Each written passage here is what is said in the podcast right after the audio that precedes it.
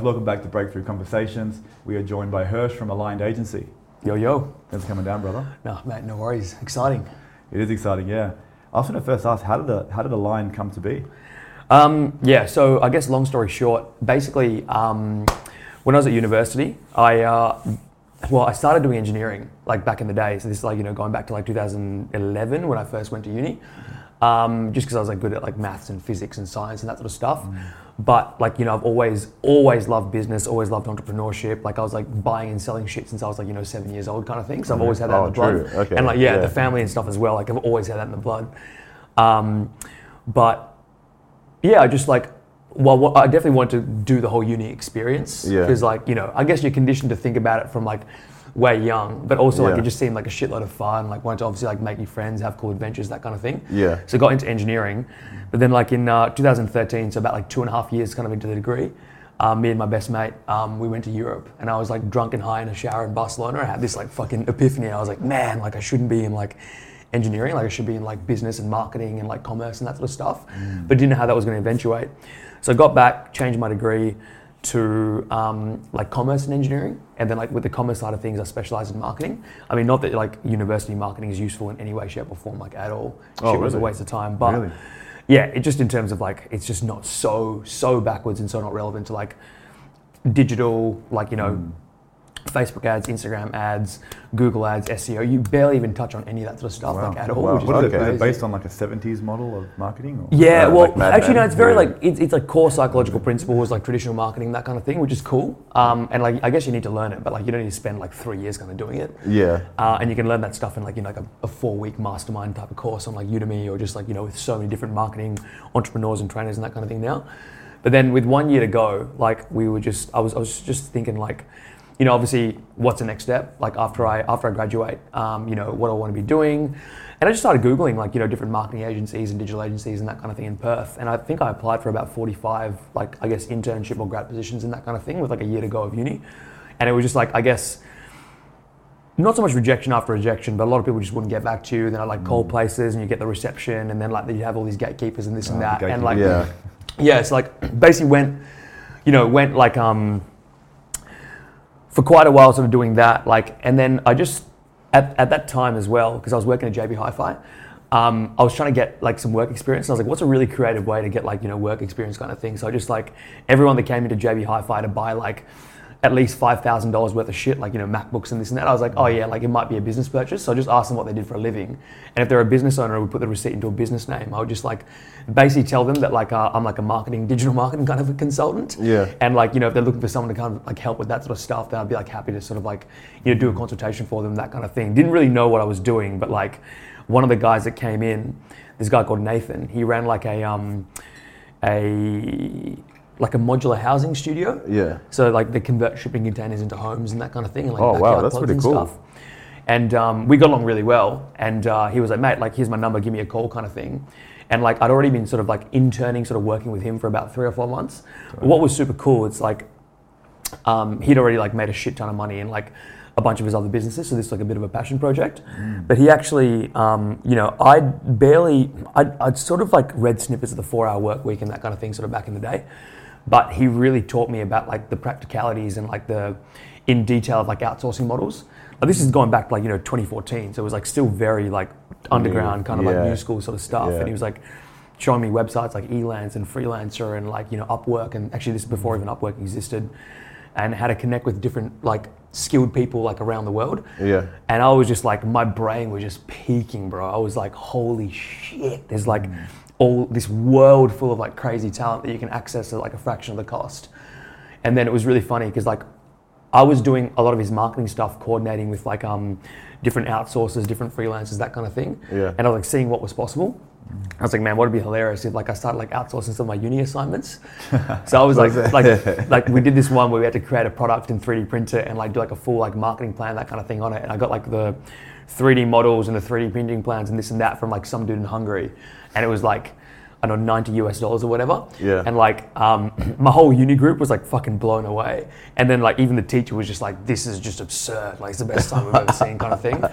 And I was just like, Sure. around that time, I was like, after getting those 45 rejections and that sort of stuff, I just thought like, man, I could literally get people to do SEO, Google Ads, help me out with the website design, that that kind of thing. All I have to do is get the clients and like learn how to put those tools together to actually get like an outcome. Yeah.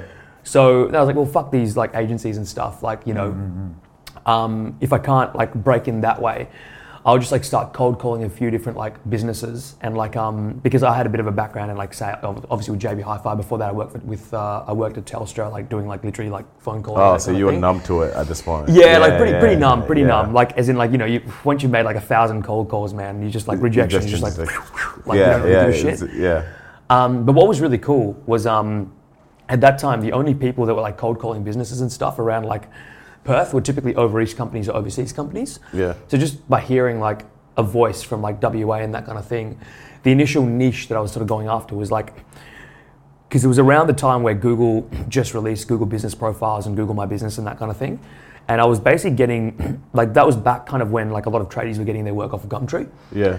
But like Gumtree was like starting to get real shit because everyone sort of worked that out, and like everyone like shopping on Gumtree was like you know, like trying to screw people down on price and that kind of thing. Yeah. So my whole value proposition was like I was cold calling tradies that were advertising on Gumtree, being like, hey, we'll get you off Gumtree, we'll set you up like with a wicked presence on Google, website, Google Business Profile, get you ranked in your local area, start running a few ads, that kind of thing as well, and help you scale up your business that way and really like build your own asset.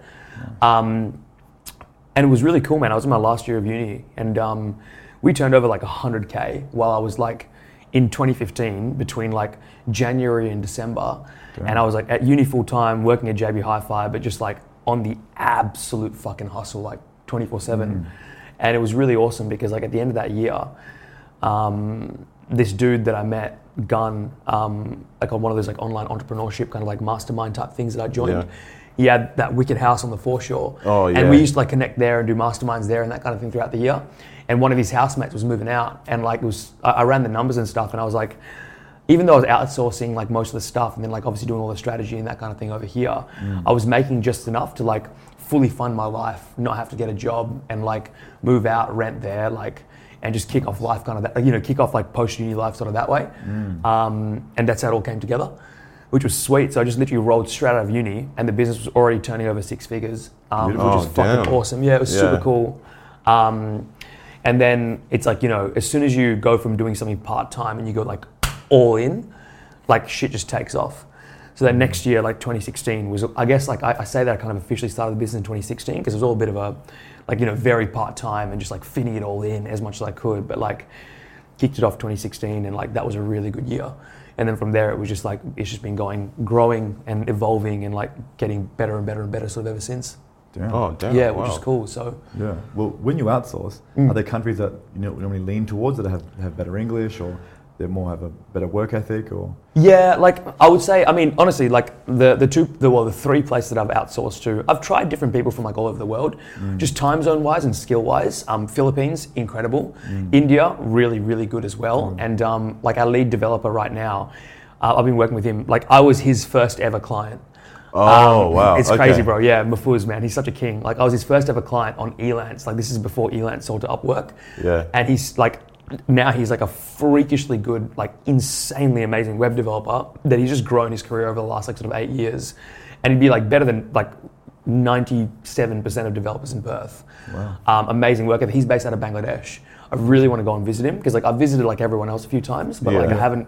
I don't know why I haven't gone to visit him. Does he want to migrate? Sorry? Because he want to He migrate. migrate. He's the king of Bangladesh, bro. Oh, is he? Okay. He's Like the you would king. hit them. Man, it's crazy. Like he literally, it was so funny. Like me and um, a couple of my staff, like over here, were just like, "Man, what have we done wrong?" Like Mafuz is driving around in a drop-top Lexus with a sunroof and a driver, and like I'm still whipping around this like Subaru Outback. Like this is crazy. it's because he lives in Bangladesh. yeah, exactly. Yeah, yeah, yeah. But no, it's awesome. Like he's um, so th- that's where I've had the most experience in. Awesome. But I've connected with staff in like um, or just like contractors, that kind of thing in the US. Um, one in South America. Like I've just tried heaps of different stuff, but Philippines is amazing. Like our team over there is just so awesome. Like really, really, really cool. Yeah, really cool. Um, and you know we've got three full-time staff in the Philippines as well. Beautiful. Like magical people, amazing work ethic, ridiculously skilled. Like Yeah. and yeah, I I noticed you have a, quite a big team here in Perth as well. What were some of the first hires you made to have a local team in Perth, and why do you want to have a team in Perth, not just Yeah. Um, so basically, that's a that's a good question. It's it's it's funny because I reckon there's two parts to that. There's like who I'd hire first if I was to do it again, and who I actually hired first. Oh, cool. Uh, I mean, the whole journey's been amazing. Like, haven't regretted absolutely anything. Um, first hire in Perth was. Um, I guess like a head of web development because like at that time a lot of our business was like websites, website design. Mm. So um, this guy that I went to uni with, uh, and I sort of like knew like friend of a friend. We like met each other at a couple of parties, like had beers like a couple of times, that kind Oh, of thing. yeah, yeah, yeah. Um, he was the first guy that came on board, and that was that was awesome. And like me and him are still just like super tight to this day. He's an absolute legend. Um, he's like a like big dog software developer at Curtin now. Um, so he kind of moved on from like the whole digital agency space and just like is killing it that way. So that was the first one. The second one um, was a head of a current head of search marketing, Paul.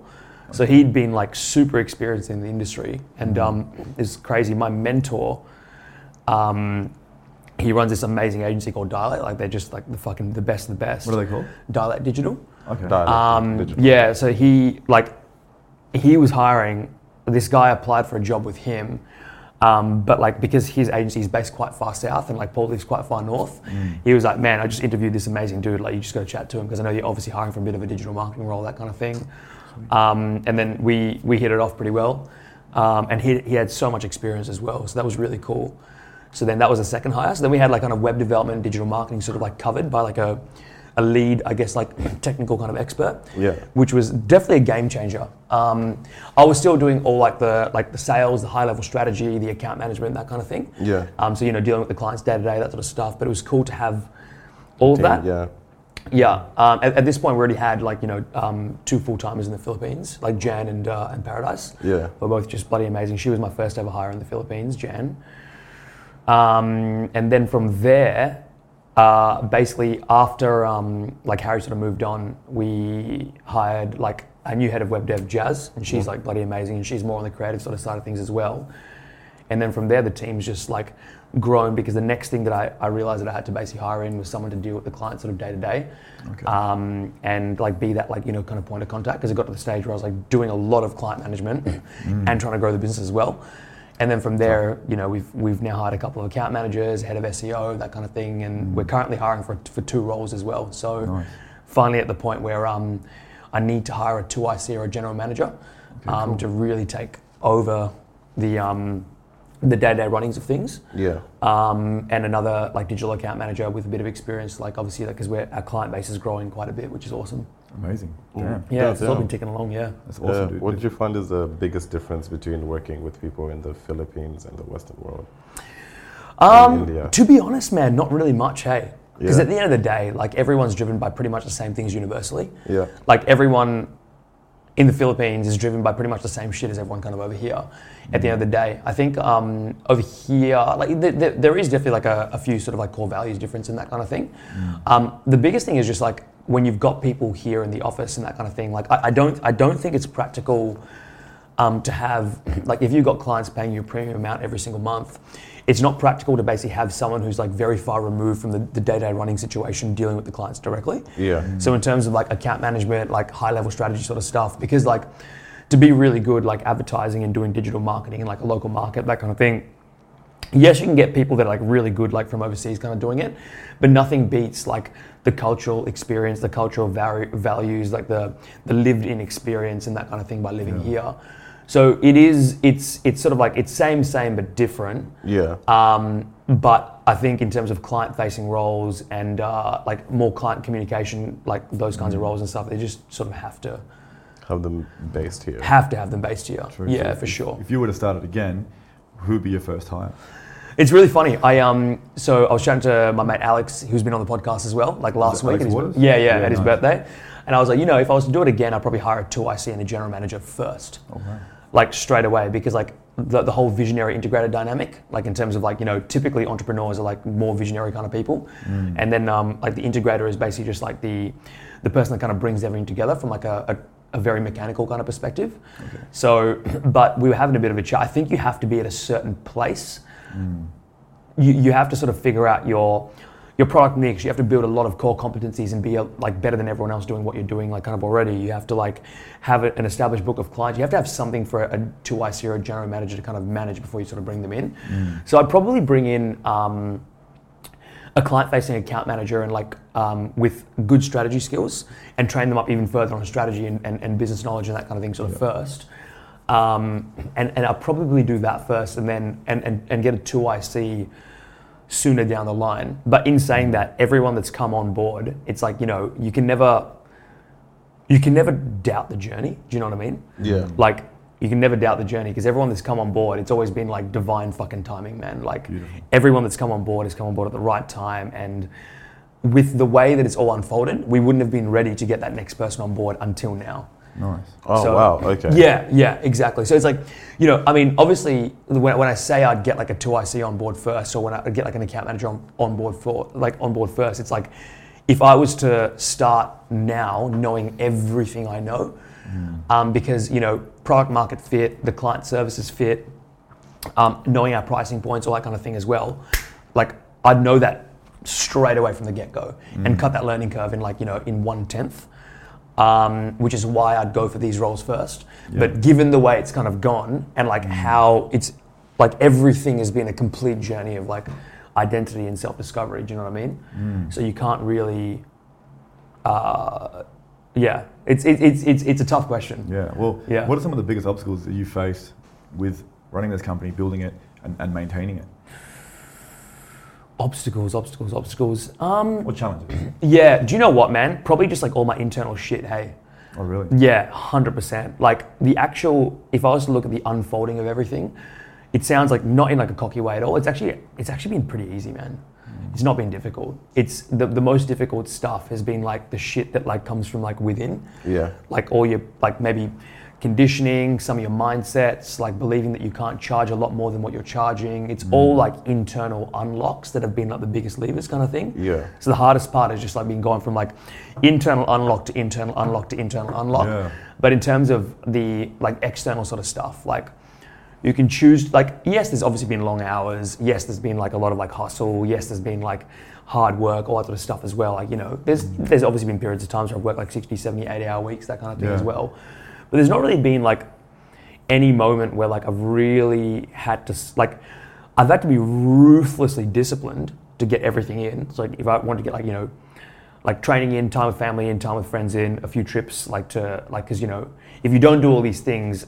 A, you're gonna live a shit life, and B, you're gonna resent it at some stage. Yeah. Like you'll make it financially, you make it in business, and be like, "Well, that was a fucking waste of time," because the rest of my life's gone to shit, kind of thing. Yeah. So still being able to do all those kinds of things, but like the amount of like ruthless discipline you need to develop to be able to do all those kinds of things while growing it mm. is quite a bit. But still, it hasn't been like super difficult externally. Yeah. But like, yeah, it's, you know, the biggest obstacles has just been like internally. You know, should have charged a lot more from the very beginning. Mm. Because like you know, the self belief was there and the ability was there, but like the internal worth of like what you're worth and that kind of thing, that you have to like see like fuck, I'm worth a lot more than this, and then Yeah. you start charging more, and then boom, you hit the next level very quickly. So was that your biggest, biggest, was that your biggest challenge? I think, yeah, honestly, the biggest thing was just like um, should have started charging way more, way sooner. Okay. Yeah. Okay. Wow. Yeah. Like definitely way more way sooner, and um, just understanding like the mechanics of business, like like understanding like you know how to structure an organization properly from the top down, including like you know like organizational charts, organizational flow, that kind of thing. Um, like I've been working with a wicked business coach the last couple of years, um, and that's where like you know things have gone like to the next level like very very very quickly. Oh wow. Um, and then working with like an energetic, like kind of spiritual coach as well. Uh, that's been fucking awesome to like just unlock all of those things kind of within really, really, really, really fast.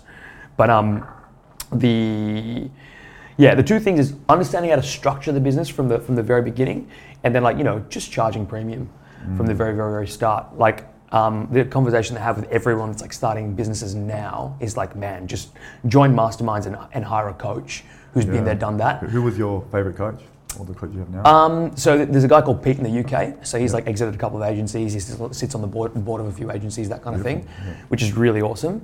And then um, I just work with Holly in Perth, Holly Loxton, okay. and she's like awesome from like an internal kind of like alignment perspective, like energetic, spirituality, that sort of stuff as well. And like doing those two at the same time, it's like you've got like guidance on the mechanics and everything of the side of business, and you've got Mm. like you know someone helping you like in like internally align your compass. Man, it's a fucking bulletproof combination. That's cool, man. Yeah. Yeah. yeah. Sick. Coach on the inside, coach on the outside. Yeah, yeah. Yeah.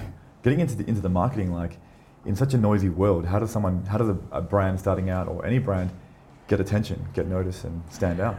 So I probably am not the best person to ask when it comes to most businesses, but what we specialize in is um, is like growing service-based businesses. So whether it's like trade, like you know, trades-based businesses, like you know, white-collar service-based businesses, industrial and commercial service-based businesses.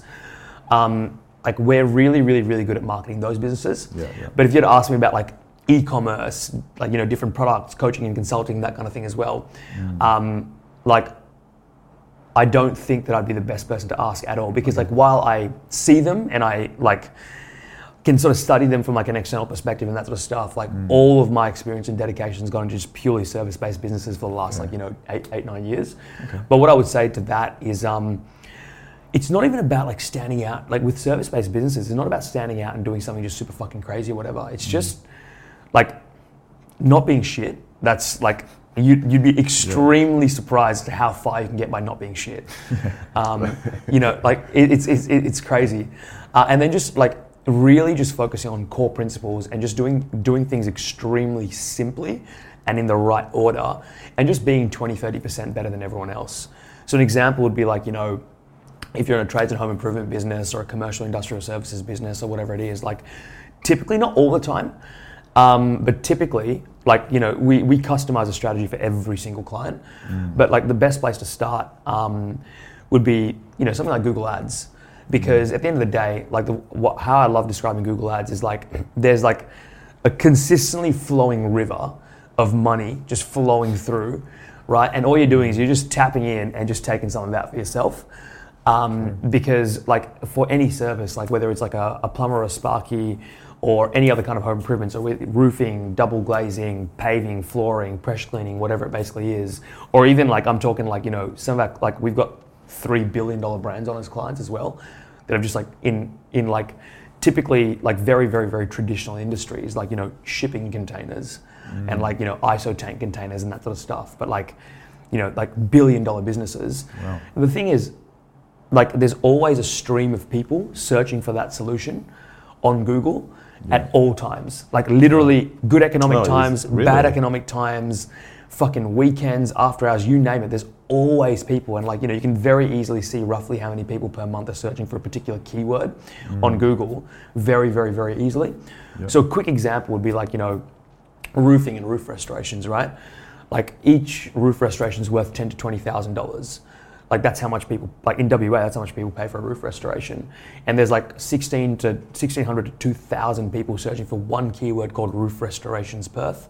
If you're looking for that, man, you're looking to get someone to come like restore your mm-hmm. roof. Yeah, yeah. And there's obviously a lot of people on the front page of Google advertising that, but you write an ad that's like 20, 30% more compelling than everyone else's. And the landing page or the website that it goes to is professional, beautiful, works amazingly well on like mobile, tablet, desktop, everything, has clear calls to action, sets your company apart, that kind of thing. It's like, mm.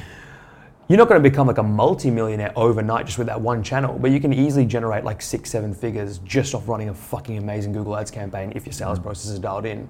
So you're not reinventing the wheel. You're just going. There's this flow of everyone searching for this thing, and I'm just going to tap into it and get the clients out that I basically want, and then use that to like obviously.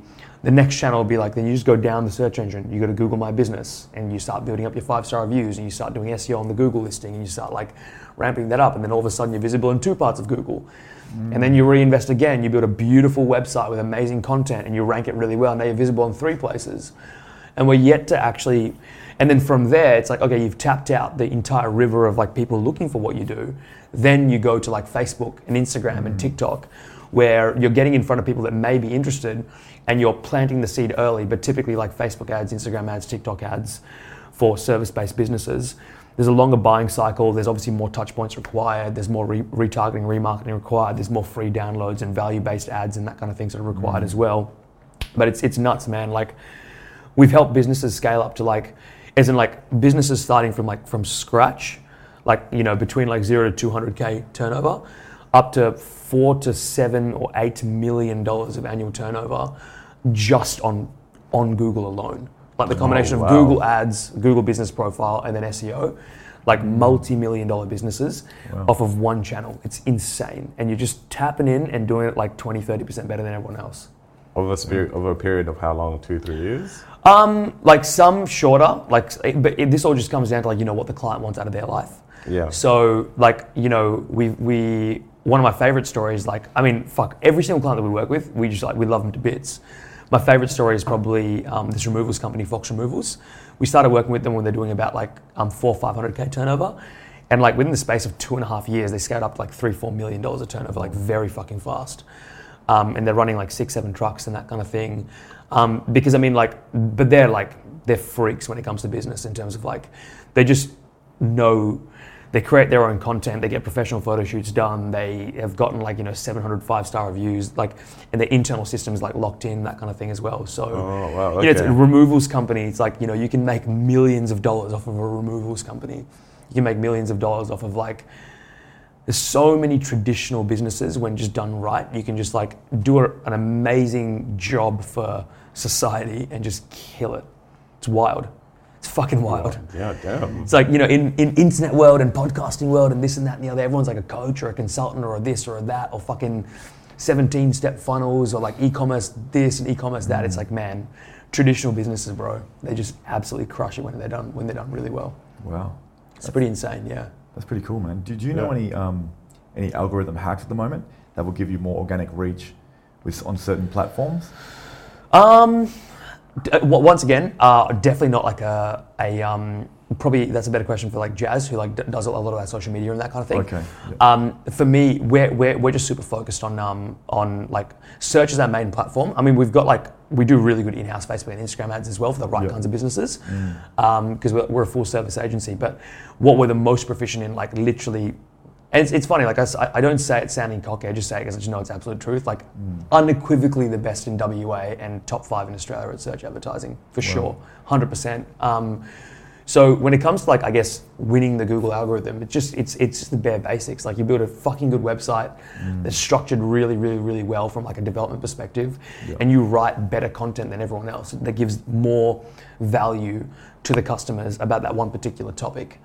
Cool. Um, and that's the core of it. And then from there, you keep creating simple blog content that like educates readers about a topic, for example. And you'd be surprised at the shit that people look up. And then you just build a lot of links to those blogs and two different pages on your website. And then you just like soar up the search engine rankings over like a period of time. So in terms of hacks, I wouldn't say like, especially when it comes to Google, hacking can get you wins temporarily. And to be honest, like I've seen like businesses do like, you know, dodgy shit that Google like doesn't like and they've still been at the top of Google for like years and years and years. Wow. Um, it just comes down to whatever industry you're in. With with Google, it's kind of like if you're in this industry or that industry, the rules as to which like the search engines govern that industry by are completely different based on what everyone's doing in that industry.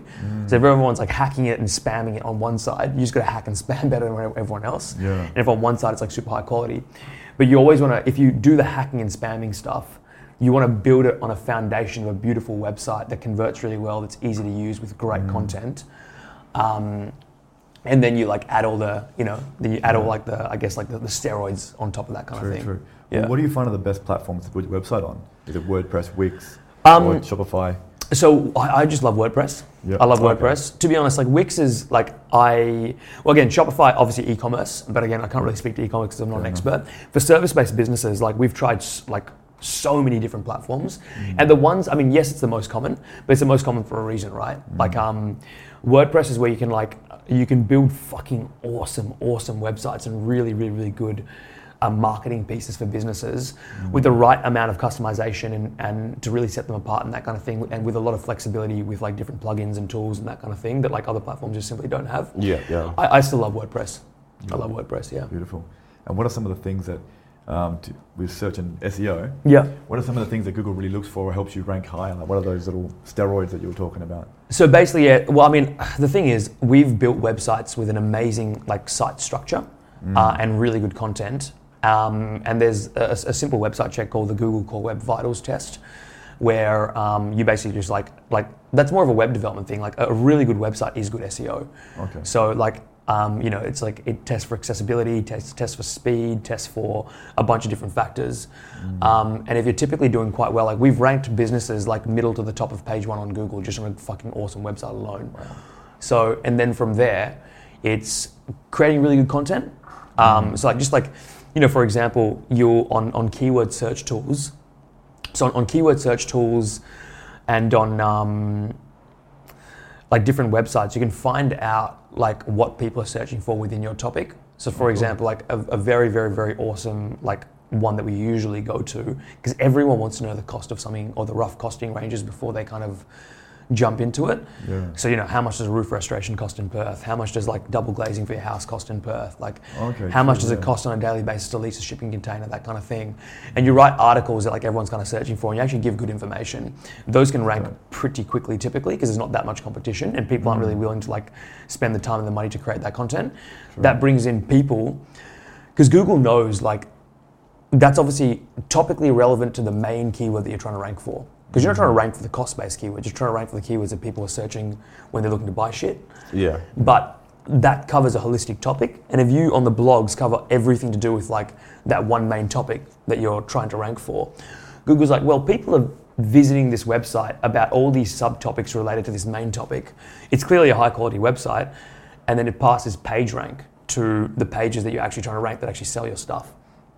Um, and then from there, there's a thing. Won't go into too much technical detail about it, but there's a there's basically like um, a thing called link building where you can do it artificially or you can do it organically, where you just basically get links from other websites that are relevant to your website, to your articles, or to your target pages. Um, Oh, wow, and then okay. it's it's kind of like the epiph- not the epiphany, sorry, the um, analogy that I use is it's like in I guess like you know a human life. If heaps of people are talking about something, then it's clearly important, kind of thing. So let's just say that there was like I don't know 500,000 people talking about like breakthrough conversations. That's what makes it like a, a popular podcast. It's like a, you know it's like a celebrity in the podcast world kind of thing. Yeah. If there's heaps of websites that are relevant, linking back to your website, there's all these like artificial, oh, well, just like you know. Um, I guess like technologies or websites or whatever linking to your website. It's like the more of those that are, they are that are like you know deemed as high quality. Um, Could that be like social media posts, like Yeah, or, social uh, Reddit, Facebook links? or- yes, yeah, definitely, definitely. Okay. So you know if you're if you're mentioned on those ones, or you've got really good social media, then like you know links back to your website, that kind of thing. Or just like you know, for example, like if you like let's just say if you're using like Rode microphones for your podcast or whatever, and then like you know Mm. Rode microphones does like a piece that's like you know the top ten podcasts like know, up up and coming podcasts from Australia to watch in 2023 Oh, cool. kind of thing, Yeah, and yeah. then mention you at like you know number three or number four, and then like you know it, that links back to your website. That's a, Mm. an amazing backlink because like Rode's obviously a big brand with a very powerful domain, with a very Mm. powerful like. Um, you know, and a lot of people sort of look them up, and it's relevant to the podcasting niche. And Google can see this big brand in the podcasting niche is linking back to this podcast website. And that's like you know a point for them kind of thing. And then like if someone's looking up like you know best business podcast in Perth, more and more and more of those links that like you build and acquire Mm. on Google, it starts ranking kind of thing. Oh Amazing. wow! I didn't Yeah. realize it was that intricate. Yeah, yeah. Um, I mean, it's intricate, but it's not. I mean, like obviously, there's a lot of topics where you have to almost like kind of build artificial sort of backlinks for. Yeah. And like you know, there's there's there's places where you can buy still trusted links and that kind of thing, but they're obviously like fake articles for fake niches and that kind of thing. Yeah. They're just like but trick Google into thinking like you know because like there's a lot of topics that people just don't give a shit about. Yeah. Like skip bins. Like who the fuck is ever going to write an article on skip bins and care about it? Do you know what I mean? Yeah, that's true. But like skip bin companies got to rank on Google and get that money. So sometimes you got to like you know build some artificial kind of fake links on like still trusted websites and that kind of thing, and higher quality and more than everyone else, and get the skip bin company ranking at the top of Google. It's like. Ah, So yeah, you try and be natural where you can, where it makes sense. But in a lot of cases, like there's a lot of there's just a lot of things that you'll just naturally not be able to create topical, really good content and like convince someone to share it for you. Yeah. Well, how, how would you differentiate the difference between um, Google SEO ads, Facebook, and Instagram and TikTok? What would you say is like the, the best to use for a service-based business, and if it's like a non-service-based business, like a like a uh, let's say you're selling mics, what would you say is the best platform to advertise on or to put ads So for, on? yeah, like as I was saying, for service-based businesses, typically we'll, we'll start with like the easiest traffic to get and the easiest converting traffic to get from Google. So you've got Google Ads, local SEO, organic SEO. Then from there, typically go to like Facebook, Instagram, and then TikTok, like kind of in that order. Yeah. So you tap out one channel, move to the next, tap it out, move to the next, move to the next, in that order, because you're going from people that are ready to buy all the way through to people that like might buy in like a year or two's time, like from that order. okay. Because like there's no point like running. You start with like you know Facebook, Instagram ads when like you can get people converting tomorrow off of Google ads. Do you know what I mean? Like why complicate it when you don't have to?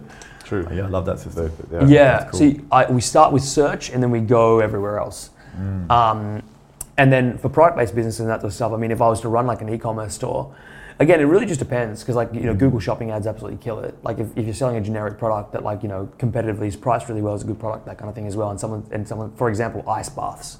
Yeah, there's 9,900 people that look up ice baths in in Australia on like a monthly basis. Wow. So you got a great ice bath at a great price point. You can just like if someone's looking up an ice bath, you can use a Google Shopping ad to bring them to your website.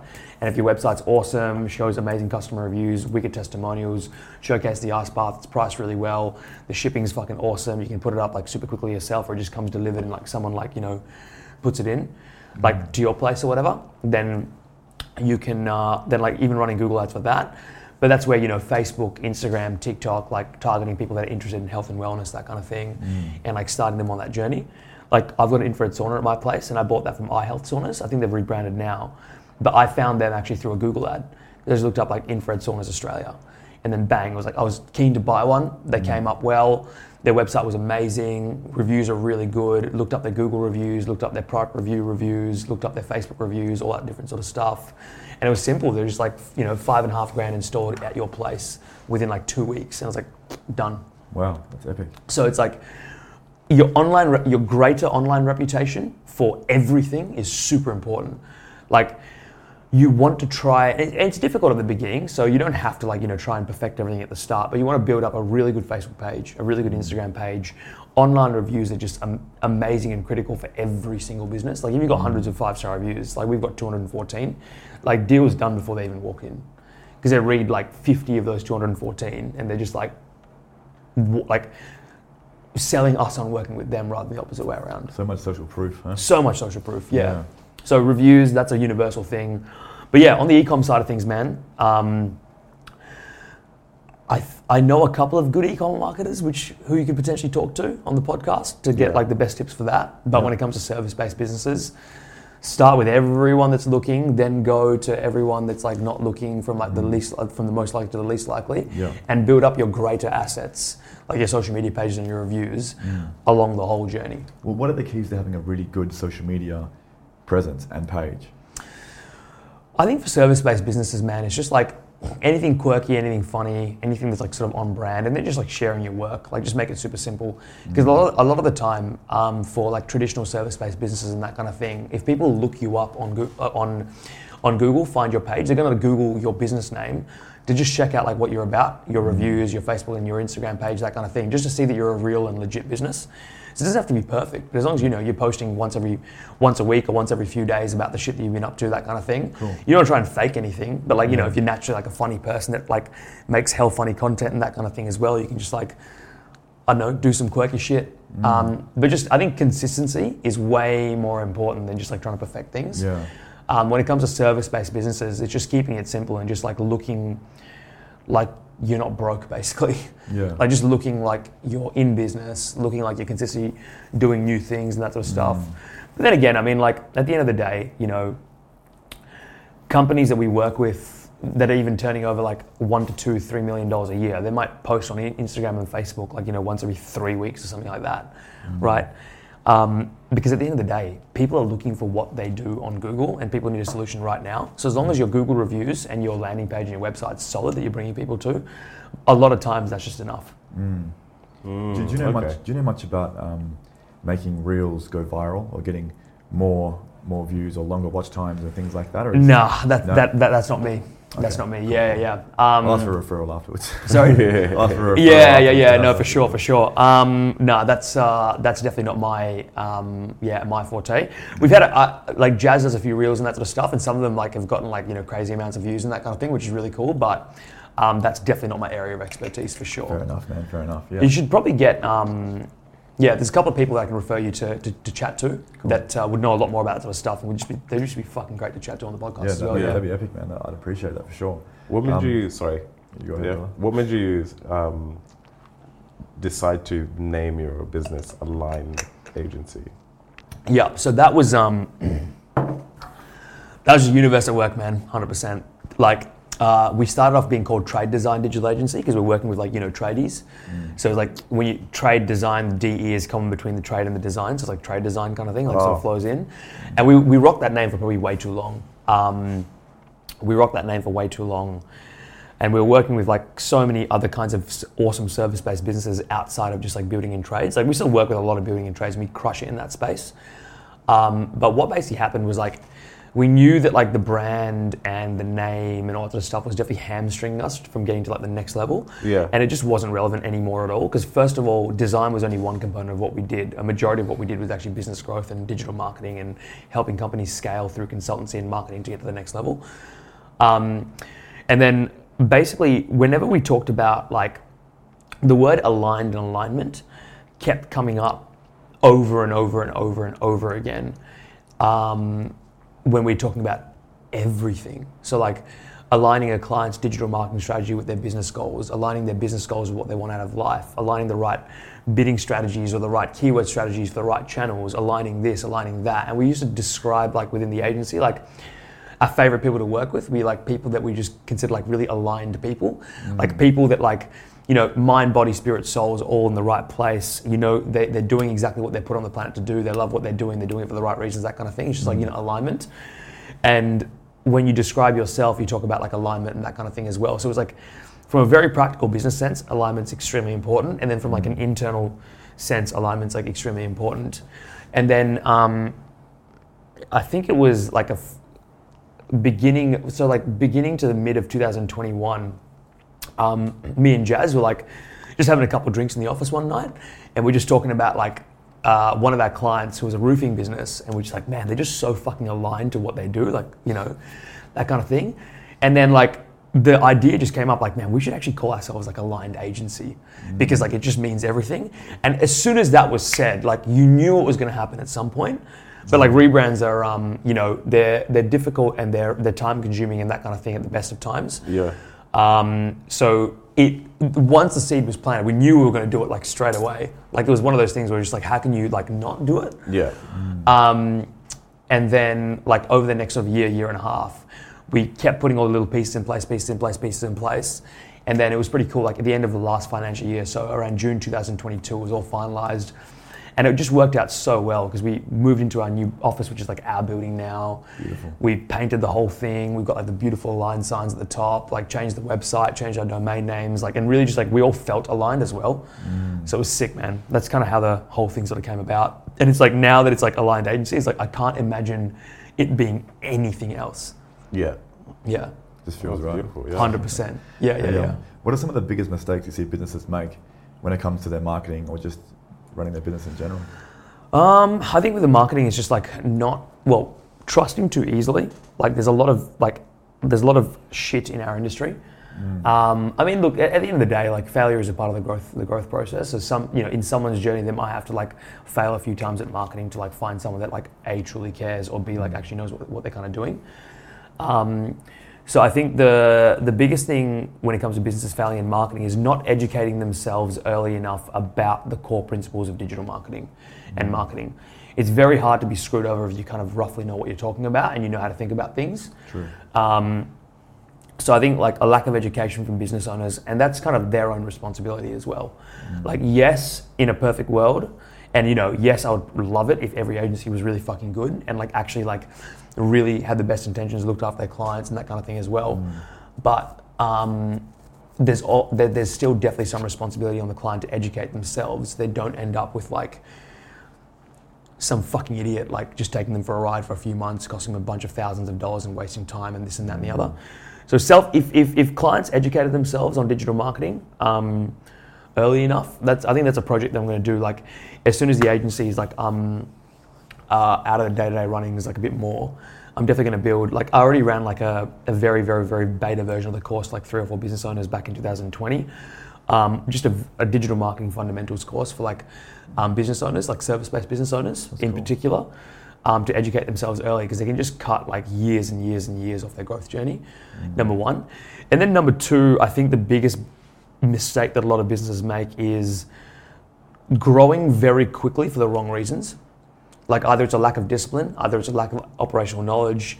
It's like they're coming from a place where they have to prove something to someone, that kind of thing. Growing too fast fucks so many people up Really? like really, really, really badly. There's some people that like kill it. So I'm not saying don't grow fast. I'm just saying that like if you're gonna grow fast, like be in full alignment with everything, Yeah, and yeah. and really, really, really like make sure your operations are ready. Or if even if your operations are not ready, but you really want to scale fast to capitalize on opportunity or whatever, like work your ass off to nail the operations while you're scaling and that sort of stuff as well. Um, and also know why you want to grow really quickly and scale fast and that kind of thing. Because so many, like my favorite quote in um, Good to Great, which is like a fundamental business book that everyone should read, is like most businesses die of indigestion, not starvation. So it's like, you know, if you're trying to just fucking eat everything, everything, everything, everything, everything, it's like you're gonna just like have indigestion. And Yeah. like most businesses die from doing way too much, scaling quickly, not being profitable enough, fucking their operations up, this, this, this, this, this, then like starvation. Because at the mm. end of the day, if you're in business, like if you're in a niche where people just need things and like that's every niche ever, like getting like working out the piece to get the right clients on board, yeah, that does take time. It's a, it's probably the most important part of like, you know, if if not one of the most important parts of um, growing a business is that. But it's it's also not the hardest part, getting the clients. It's building an amazing structure and a team and that kind of thing that can actually handle the growth rate that you've basically got. yeah. But definitely growing way too quickly and on the digital marketing side of things, not educating yourself about like to essentially not get shafted, not get ripped off. Yeah. Damn. Okay. And in, in your, what is it, eight years or almost almost 10 years now, you've been working in marketing? Probably, yeah. Well, actually, yeah, coming up to seven, eight years, yeah. Yeah, how have you seen the, um, the industry evolve? Yeah, um, that's a wicked question, actually. So, definitely, um, there's a lot of new, young, like hungry, like I say kids. I was fucking one of them, and like, also I just turned 30 as well, so it's not really relevant. But um, like, there's there's there's a lot of people that are doing it now for the right reasons, and not just like looking at it as a way to like you know get rich quick or blah blah blah blah blah. So the quality of agency, while it's still the average quality of agency is still fairly poor. Um, the, the industry is becoming a lot more transparent. The industry is becoming a lot more like self-policing. The industry is becoming a lot more like legit. There's still like a lot of dog shit out there, like a lot of shit. Um, the barriers to entry are just so low that anyone can kind of get into it. But things are definitely getting better and better, man. Things are definitely getting better and better, like in a general, in a general sort of a sense. Um, the competition now, especially after COVID, it's absolutely higher than ever. So, like, I like to look at it as you're either top one percent or you're just with everyone else, basically. Okay. Because like standing out now, in terms of like in all the niches that we advertise in, or all the industries that we advertise in, um, what's really interesting is before COVID, there may have been like eight or nine people running Google Ads at a time for a certain niche, but now there's like 15 to 20. Okay. So the competition's higher, the costs are higher, that kind of thing, which just naturally happens, but you just have to be way, way, way, way, way better. Like you just have to be the best of the best. So you have to be the best quality. Um, that's how it's basically evolved. Like competition, higher than ever, absolutely for sure. Um, but the other thing as well is just, but with that, the quality hasn't increased relatively, like relative to the competition increase, but the quality is slowly getting better and better and better. Okay, cool. Getting Yeah. weeded out as you go. Yeah, and a lot more, and like you know, the, the whole like educational side of things as well. A lot more business owners are putting in a little bit more effort and becoming more savvy digitally as well, which is really cool. That's really nice to see that people are actually like starting to kind of take it seriously, like well, take it a lot more seriously and that kind of thing. Yeah. Um, but yeah, th- those are pretty much the two sort of biggest trends. Nice. But in terms of the core principles, the fundamental, the fundamental psychological principles of like marketing, digital marketing, business growth, that kind of thing is always going to be the same, man. Regardless of the tools, the platforms, the AI, the this, the that, and the other. All those things make it either easier or harder. You have to adapt or whatever. Yeah. But that will never change until like the whole world explodes, basically, Yeah. and we all die. Uh, are there any tools that you like to use that, that you rely on or that you find really beneficial, such as like ChatGPT or anything like that? Um, yeah, definitely love ChatGPT. Um, I've actually like it's it's really funny, man. Like with ChatGPT, like I've just gotten, I just treat it like it's a like a human. Yeah, Like, yeah, and weird. it's the yeah. best thing to do of all time. And you just like you treat it like it's a human. You give it a lot of encouragement, like positive reinforcement, that kind of thing. Like ask him how his week, ask him or her what you know. It's it's doesn't doesn't matter what gender it is, but it's like you know you ask it how the weekend's going, that kind of thing. Like it's crazy. Like when you are really polite to it, and you give it amazing prompts and that kind of thing. Um, and you give it a lot of context behind what you want it to write for or do research for and that sort of stuff. Um, it's it's a powerful powerful tool, but most people use ChatGPT wrong. They look at it as in like a I can do this much work with this little effort. It's like no, put in the effort at the highest possible level and let it do more of the grunt work, um, and then you get like some just amazing outcomes and stuff. So experimenting with that, but otherwise just all the like all the basics, man. Like uh, you know, we love SEMrush, love uh, Ahrefs on the digital marketing side of things. You obviously have to have a really good project management tool. You have to have a really good like you know sales CRM tool, that kind of thing. Just all the basics, Yeah, yeah. and like leveraging AI in the right ways. Again, not in not in the wrong ways, but in the right yeah, ways. yeah. Okay, cool. How do you think it's going to impact the industry in the future?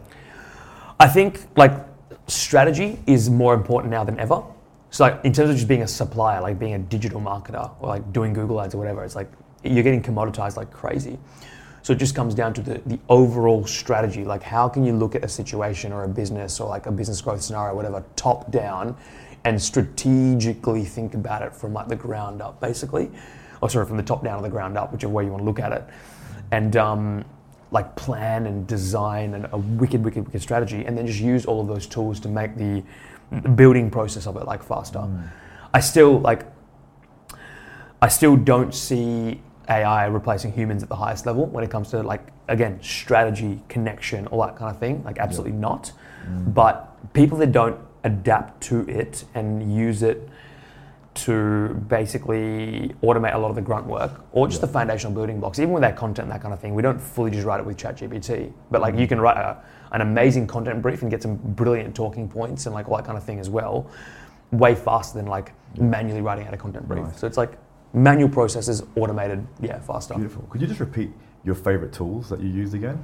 I just missed a lot of those. So basically, I mean, just for we, we use Monday.com for managing like um, all the workflows and the delivery side of things of the agency. I use Pipedrive just for my sales CRM. Yeah. Two very very very common simple tools because they're like the best of the best. SEMrush for um, getting a lot of data to help us plan out strategies on, on search engine marketing. Yeah. Um, oh, so many different browser extensions and that sort of stuff. I mean, obviously ChatGPT has been great, you know, so far. Yeah. There's a bunch of other little cool AIs that I've, I've sort of been playing around with as well, Cool. mainly around the copywriting space and like the text to image generation space, just for a few ideas Yeah. and stuff. Where, did you go to find out what people are googling and how much volume is these certain words are being being searched for? Is there So there's actually a really good plugin, uh, a, Chrome extension. Sorry, not plugin, a Chrome extension called Surfer. So- So you, you- and then like it just like it's it's really cool. Like it's Surfer, you install it on your browser, and then any keyword you type in, it'll give you like what the rough search volume is, either around the world or in Australia or whatever, and the average cost per click to advertise on Google Ads as well. Oh wow. Yeah, it's really cool, really cool tool. So far. Surfer, yeah, Okay, I remember that. yeah, man. It's um, it's even if you're not in digital marketing, it's pretty fascinating. Yeah. It's really, really, really cool. So Surfer, um, but but once again, it's just like it's not about the tools; it's about how you use them. Do you know what I mean? Yeah. So, but that's a it's a great one, man. Yeah. Yeah. Epic. Um, where do you think the industry is going, and where? Because you've seen its evolution in the last decade. Where do you think it's going? Will it the changes that are coming in the future, like Meta and things like that, and VR, or do you have any idea what? Um, like? so yeah, when, when it comes to that sort of stuff, like again, it's just it's just gonna be like with search. I mean, with uh, with digital marketing, you're still gonna have like search.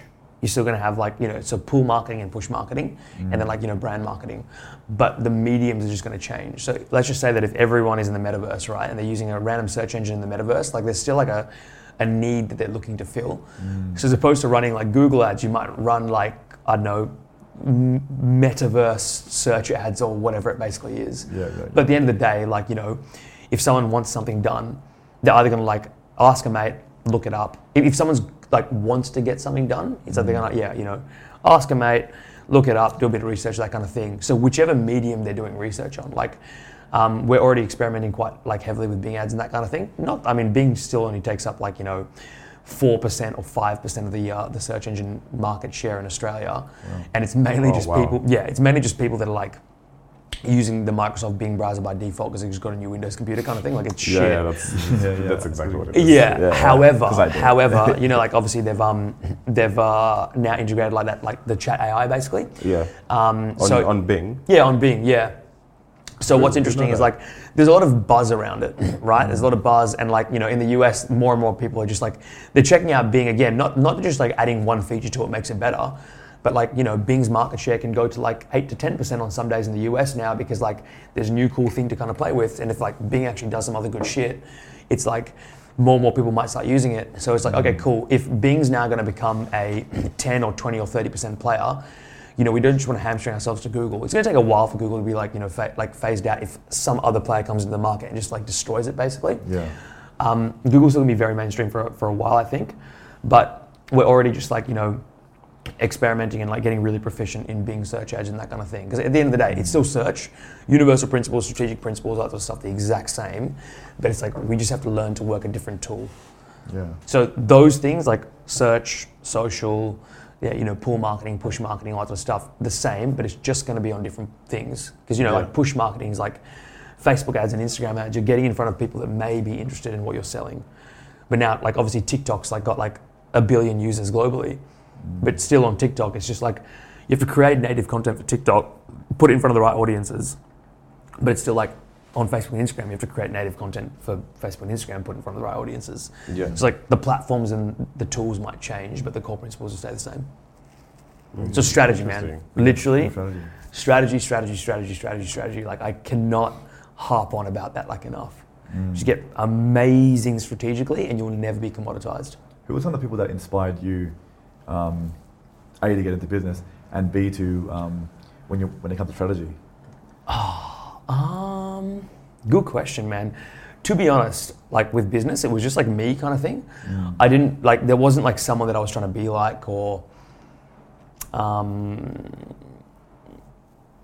I kind of I found people that were killing it in business like after I kind of got into it sort of myself. Yeah, yeah. I joined this like this online business mastermind in 2015, and the guy that was running it, this guy called Tim, um, he was living a fucking cool life and doing all sorts of cool shit. And I was like, man, that guy's dope, right? Yeah. But like, it wasn't like I didn't see him then get into business. It was like Yeah, yeah. I was already on the pathway, and then all these like amazing people that were like killing it and doing what I was doing started coming up, and you like start learning things from them, and you're like putting together what you want your life to look like and that kind of thing. Okay, cool. Um, when it comes to strategy, again, a lot of stuff is just like just from within, like internally, kind of thing. Um, there's a few different marketers that we, you know, sort of follow, and and and uh, few different, like I guess, like lead thinkers and that kind of thing in the space that you look at. But also at the end of the day, you have to know which audiences and which like niches they're basically serving as well. Yeah. So we're reading, you know, books like, you know, for example, like Seth Godin books, um, you know, following like a bunch of like, you know, world famous marketers like Dan Kennedy and like a bunch of these other people kind of thing. Okay, uh, and reading some of those like, you know, old school psychological books and that, that, and that sort of stuff. Mm. But like, um, very much applying that to what we're kind of doing. Okay, Yeah. awesome. I think we've covered so much in the last 45 minutes. Um, but I have one last question for you. Mm. This is what I ask everybody. If you had like an opportunity to speak to a billion people Mm. and just have one simple message for the world, what do you think that would be? Oh, that's awesome, man. That is super, super, super cool. Um, I think it's like if you're on your warpath, like don't stress, it's all going to end up really fucking well. So like if you're because everyone has got like an internal compass.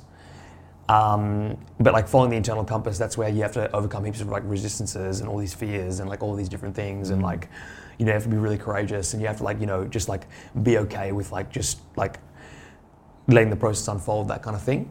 Um, so it's like a you have to just tap into that and like live your authentic pathway kind of thing, whatever that is for you. But then if you're doing that, it will all work out ridiculously well, regardless of how long it takes or all the blips and that kind of thing sort of along the way. Basically, it's probably that. So you have to step onto like it's like the, you know that uh, you know that Jocko Willink guy, Yeah. the Navy SEAL dude. Like yeah, he's, you know Oh, talks about like you know living the John warpath Wilco? basically. Yeah, it's like talking about like like the warpath. Um, I mean, I, I guess I've got my own meaning for that. But it's just like there's you know there's two paths you can take, or there's there's a billion different paths, but there's one that's just like you know the one that you just know is 100% true for you. Um, and that's the one where you always have to be making the hard decisions, and not always, but like you know, it's typically you'll you'll come to forks in the road where you know what the right way to go is, but it's going to take a, a fucking insane amount of courage, or just like unlocking your own BS, or just like facing your fears, or doing this, or getting uncomfortable, and blah blah blah blah blah. But if you, but still, when you're doing that, you can be chipping away, chipping away, chipping away, chipping away. And at times you're not making that much progress. At times you're making insane amounts of progress. At times it might feel like super lonely or this, this, this, this, this. But like overall, it's all gonna like just super, super, super kind of work out. Um, and the other big thing is just like, um, I'm definitely not nihilistic in any way, shape, or form. But like at the end of the day, the only person you have to like impress is like 100% yourself. Like at the end of the day, like no one actually, like at the deepest level, everyone's like, you know, super, super, super kind of concerned about themselves. Like, like if we were on this podcast and, you know, I fucked it up like royally or something like that, and like there was heaps of fucking bad feedback and this and that and the other, it's like, people will forget that within the space of like three days and never think about it again. Yeah, yeah. Do you know what I mean? true. Like That's it's just true. kind of like at the end of the day, the only person that really gives a shit. Like you still have to use all that sort of stuff. Like you can't just go out there and just be a fucking idiot. But like you know, at the end of the day, just do you. If you're blessed enough to live in a society like this, where there's like, you know, we've gotten really nothing to kind of worry about. And like, if you're, you know, if you're if your base level survival is kind of taken care of, and this and that and the other, just do you, but like live your like most like your deepest fucking like truthful kind of pathway. Um, and then once you're doing that, it's just it's all gonna just like just ride the wave. It's all gonna work out. Trust. I thought another Yeah, trust exactly. Just trust the flow, basically. Yeah. Well, what are you, what are your thoughts on ClickFunnels compared to linking them, linking your ads to a ClickFunnel compared to your actual website? Um, again, just different things for different niches. Like Yeah. ClickFunnels is just like a really good tool to build like really conversion optimized landing pages for whatever you're trying to sell. But like you know, in terms of like for a lot of our clients, like with ClickFunnels, you are limited by like the pros. The pros of ClickFunnels are, is obviously like it's cheaper. You can build it yourself. There's a, there's a lot of like you know um, pre-designed um, conversion elements, predetermined conversion elements, that kind of thing that like you know psychologically are proven to kind of work. But like most ClickFunnels pages look like absolute shit, like most of them. Yeah. So it just it just it just comes down to like I mean like what are your constraints, time, budget, that kind of thing. Like I've got like ClickFunnels is dope, Yeah. um, but a lot of like if you're trying to sell a ultra premium product, I'm not talking about the coaching consulting space, that kind of thing. Like uh, that's a whole different thing in and of itself. But like as a service-based business, like if you're trying to sell like um, you know like or trying to even get people warmed up for like a custom luxury home build, you're not going to fucking build that on ClickFunnels. Yeah. You're gonna have like Yeah, a beautifully designed, like just stunning user experience, like custom design and develop like landing page to like Mm. just warm up the audience, that kind of thing. So it just it just comes down to like what's relevant for like exactly Yeah. what you're trying to sell, Okay. and then obviously take into consideration time, speed, cost, all that sort of stuff. Mm. So ClickFunnels would work best for purely for smaller token items, but lead generation type. Potentially, but then again, I, I mean, there's probably a lot of people selling high ticket stuff of ClickFunnels. It just comes down to and what is the norm as well. Like you know, it's like what, what's what's mm. the norm in the industry, and then like also like you know, do you have to be the norm? Do you want to like break out of the norm? Like that sort of stuff as well. Mm. You'll typically see even like all the big marketers that start off like selling heaps of shit on ClickFunnels and that kind of thing. It's like the wealthier they get and the more high ticket and that kind of thing they basically get, mm. is they'll do the same kind of like long form copy and like really high converting kind of like typical direct response kind of elements and that kind of thing, but they'll do it on a really nice like WordPress landing page rather than like a ClickFunnels page because A, they can afford it, B, they've got a team to do it. And if it looks better, it'll just sell better Nice. as well. Oh, true. Yeah. I mean, let's just say, you know, for example, if you had like the same structure, the same content, the same everything in the exact order that it basically is, designed really well in the with the same conversion elements by like a graphic designer, like a you know, then like coded into a WordPress website, compared to like a shitty ClickFunnels one, or like a an, even like a good ClickFunnels one, the WordPress one would probably sell a lot better, right? Um, just because like it looks way more professional, like polished, that kind of thing as well. Again, depending on the niche, like you're not going to sell a forty-seven dollar ebook like with like a landing page fit for like a billion dollar business kind of thing. So you know, depending, but like let's say if it's the same, roughly the same kind of product, like low to medium ticket, it'll probably sell better. Um, you know, even if the page speed's the same, the traffic's the same, all that sort of stuff as well. But then you have to like obviously do the, the cost and the time frame. Like the, the WordPress one might take you a couple of weeks to get up and up and running, whereas ClickFunnels you could like build it in like a day or less. True. Yeah, literally. Another question for you, might be quite a big one. Hmm. Um, since starting out with business, um, how has your concept and beliefs around money changed? Yes, that's that's wicked, man. Um, that's a good question. Basically, like the, the first one is just like um, fuck. How deep do you want to go? How long do we have? It's a big Um, one. It is a big one, yeah, yeah. Well, I think it's a, really important one as well. Yeah. But So the first thing is um, psychologically, no amount of money is ever going to be enough. Because the second you like save up like X to Y to Z, like whatever it basically is, you're always going to find another reason for the next comma. hundred percent, hundred percent. So no amount of money in savings for like safety and shit is ever enough, ever. And it's a losing, losing, losing game. Thinking you're gonna like be like, oh, once I save like a hundred grand, I'll be sweet. Once I save like five hundred grand, like I'll be sweet. Like mm. all that kind of thing as well. That literally never, ever, ever, ever, ever. Like there's no, there's no amount that you're going to have, you're like, oh, I can feel safe and like basically relax now. Mm. Um, so that's a huge thing. The second you stop chasing that and you realize, like, man, it's all going to be sweet regardless. And like, you want to be practical with it. Like, you want to save up like six to 12 months worth of living expenses. And then, like, mm. at your current, like, rate of lifestyle and that sort of stuff, or maybe just like slightly planning for the future. But aside from that, no amount of money is ever going to make you feel like safe and secure. You're going to feel safe and secure, like, in yourself, then you realize like why do you actually want safety and security? And then you go deeper and deeper and deeper down the rabbit hole. And it just comes down to like, bro, if you've got like really strong self love, you don't need fucking like you don't even need any savings at that point. Like it's like Wow. do you know what I mean? Like I mean no, I'm not like not not trying to go all woo woo with it kind of thing. Like you still want to have like a good like safety net in case shit hits the fan. Yeah. But no amount of like safety and savings is ever going to be enough. So in business, they say like you know save three or four months worth of operational expenses. Personally, it's like six or twelve months worth of living expenses. But then from the other side of things, when it comes to wealth creation, um, the biggest one is um, if you're lucky enough or you're wired in that way or you want to be a business owner and entrepreneur, the, the biggest and the best investment you can always make every single time, no matter what, is back into yourself at all times because everything's like a, like every every growth is like a direct reflection of like where you are in your growth journey as well.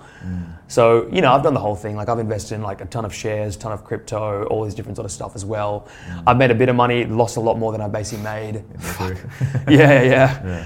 Um, but then you realize it's like, you know, my business was this thing that like was always growing like 30, 40, 50% year on year on year mm. and just being this beautiful vehicle that like gave, like filled me up with joy, gave a fuckload of value to its clients, mm. was making good, really good money, like building profitability, that kind of thing as well. It's like, imagine if I went all in just on this as my only investment vehicle. And I did that mm. about like a year and a half ago. And we've gone from like here to here. And like, I'm just not stopping. Like, I'm not putting shit into anything that I can't like influence the outcome of ever again until it's just like literally just like hilarious fun money. Um, so definitely investing massively into yourself, seeing everything as a investment rather than a cost. Within reason. I mean, you don't want to like delude yourself into thinking that like some dumb shit that you buy is like an investment kind of thing, because like a lot of people can do that. Yeah. But it's like you know, if you know it's a genuinely good investment uh, and you can afford it, like just do it and keep mm-hmm. reinvesting, reinvesting, reinvesting. That's that's another huge, huge, huge money mindset shift. And then the other thing as well is like there is literally no such thing as the concept of like retirement, or there's no such thing as like the concept of just like, oh, you know, when I get to this place, then I'll start creating from a place of like love and joy and abundance and doing exactly everything that I want to and that sort of stuff. Because mm-hmm. like like the way that I look at it is if I had all the money in the world right now, would I be doing anything differently? Probably not. Because like I'm really aligned to the phase of life that I'm basically in like right now. Like obviously I'm doing really well, which is awesome. Um, but like I wouldn't be doing anything differently. And if you're all in on your main project and your main purpose and that kind of thing, then you're literally already living what you would be living like when you're retired. That's true. So it's like the second you step onto that path, you're authentic living it. It's like boom, you're done. then there's just different levels of fun along the way. Yeah. So, what do you aim for now as an individual besides the money? What are you really aiming for, and what's your guiding star to get you through every? So basically, I mean, obviously, like money's still like money's like a really good uh, like benchmark and that kind of thing, and like you know a really good like maybe target point or whatever it basically is mm. to stimulate further improvement. Mm. So like if we want to hit like you know 35% profitability rather than like 20% profitability or 25%, if we want to go from like 15% to like 25%. It's like cool, that's a target. Then you have to get really creative in terms of like streamlining your operations. It's like a work of art to fucking just destroy it, like, and like you know really streamline your operations so you can like get to that like next financial goal kind of thing. So it's almost like a it's a cool target to thingy to like, but the but the purpose comes in like the fun stuff to put it all together to get to that place. True. There's that. Um, for, for me, the biggest thing is just like how many uh, businesses can we very, very, very positively impact for sure? How many lives can we change through business? How many aligned people and aligned businesses can we work with? um, and like just growing that like massively. How can it be like a vehicle for like you know positive change? That's a huge one. How can everyone that works at the business get everything that they want out of life, um, and all of that sort of stuff, and just genuinely like consistently sharpening the sword and refining the craft and that kind of thing as well is just like the probably the biggest driving factor for me. Um, I'm not like a full full perfectionist, but I've definitely got like you know, if things can be better and they can always be better, then I want them to be better kind of thing. So there's a lot more. Um, when we hit every new revenue and profitability level, or if I hit like a new level in my bank account or whatever, it's like, oh, cool, sick, it's all going in the right direction. But like, it doesn't light you up nowhere near as much is like when like the the actual real outcomes happen. Mm. Like, do you know what I mean?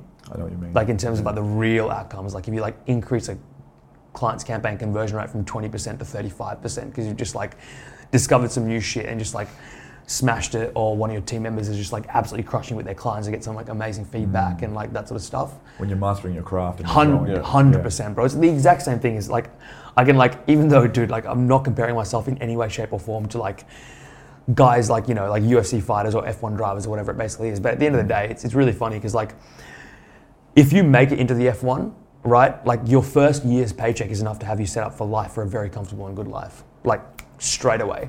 Or even in Oh, the yeah. NBA, right? Do you know what I mean? You like get signed for even like $20 million in a $4 million contract. You never have to do a single thing again after that contract expires or whatever in your entire fucking life ever to live at like a high level.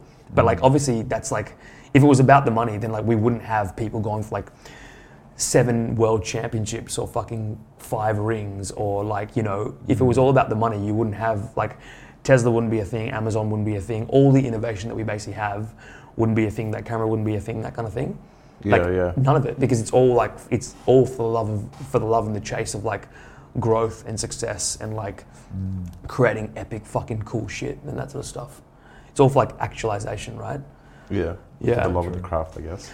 it's yeah, it's love the craft, but also just like uh, reaching your like I guess reaching your potential. Yeah. Like your potential cannot be uh, defined by money in kind of like any way, shape, or form. It's like so all it's like all of these things like when you're coming up, fuck yeah, you have to be driven by money. You have to be driven by money, and I'm still definitely driven by money for sure. Um, like I'm not gonna like say that I'm above that in any way, shape, or form, and doing cool shit with the money and that kind of thing as well. But it's so much like more than that now. Like it's so much more than that, because like if I wanted to just like keep things ticking along the way that they were and just like start chilling and this and that and the other, like I could, um, like with where we're at sort of right now. But like, and it'd be a comfortable life. It wouldn't be like fucking great. Like I'm not gonna get like a ticket to Mars on fucking Elon's spaceship with the amount of money that I'm making anyway. at all. Yeah. But like you know, none of that sort of stuff. Um, but yeah, it's just like it's so much more about just like just creating and doing epic shit for the love of creating and doing epic shit because that's what brings it all to life. Yeah. That's And fucking beautiful. how did you manage to kind of uh, separate your own self worth with your material self worth? Material worth.